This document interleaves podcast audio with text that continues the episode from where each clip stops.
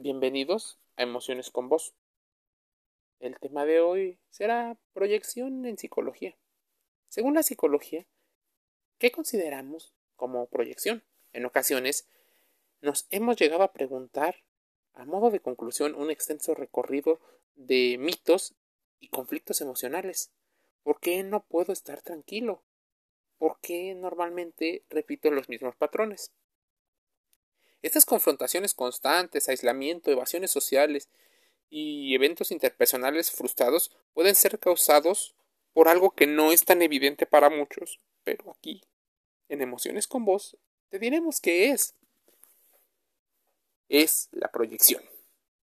¿Qué es la proyección? Te preguntarás. La proyección es un término del psicoanálisis que menciona que es un mecanismo que consiste en atribuir a otras personas lo que pasa en uno mismo. ¿Te has puesto a pensar la relación que tiene con el efecto espejo? La proyección es una forma de funcionamiento que se observa en personas que atribuyen a otro lo que está ocurriendo en sí mismo, normalmente de forma inconsciente. La proyección no permite hacer contacto consigo mismo ni con los demás. Por ejemplo, muchas personas que utilizan la proyección consideran que todas las demás personas tienen defectos, pero ellos no los tienen. O en ocasiones, los demás son buenos y logras en algún momento verte como menos, aun siendo que tú también tienes esas virtudes. En psicología, se sirven de la proyección para detectar determinados rasgos de carácter, motivaciones, problemas y frustraciones. Pero no solo la psicología lo sabe, lo sabe también la industria económica, que utiliza las proyecciones que tú utilizas, pues sabe que quiere simbolizar lo que está en tu interior y hacerlo exterior, ya sea para ganar estatus, para tener reconocimiento, pertenencia o una sensación placentera. Entonces, las tendencias proyectivas de las personas se desarrollan de una manera importante en la personalidad, pero en, sobre todo en personalidades de tipo paranoide. Algunas de esas personas tienen una patología que manifiestan una tendencia hacia la evaluación constante de los demás. Son muy sensibles y capaz de percibir inconscientemente cosas que probablemente otras personas no llegan a percibir. En algunos casos, fuera de este ejemplo, la proyección bien canalizada puede generar creaciones artísticas o científicas. La proyección tiene una función, pues seguramente existirán los coach que te dirán que es malo, que todo es malo. No, tiene una función social, biológica tal vez, en el cual posiblemente busquen generar vínculos de apego, pero es apego seguro, no los apegos o los tipos de apegos inseguros. La proyección también puede ser vista como una, un mecanismo de defensa.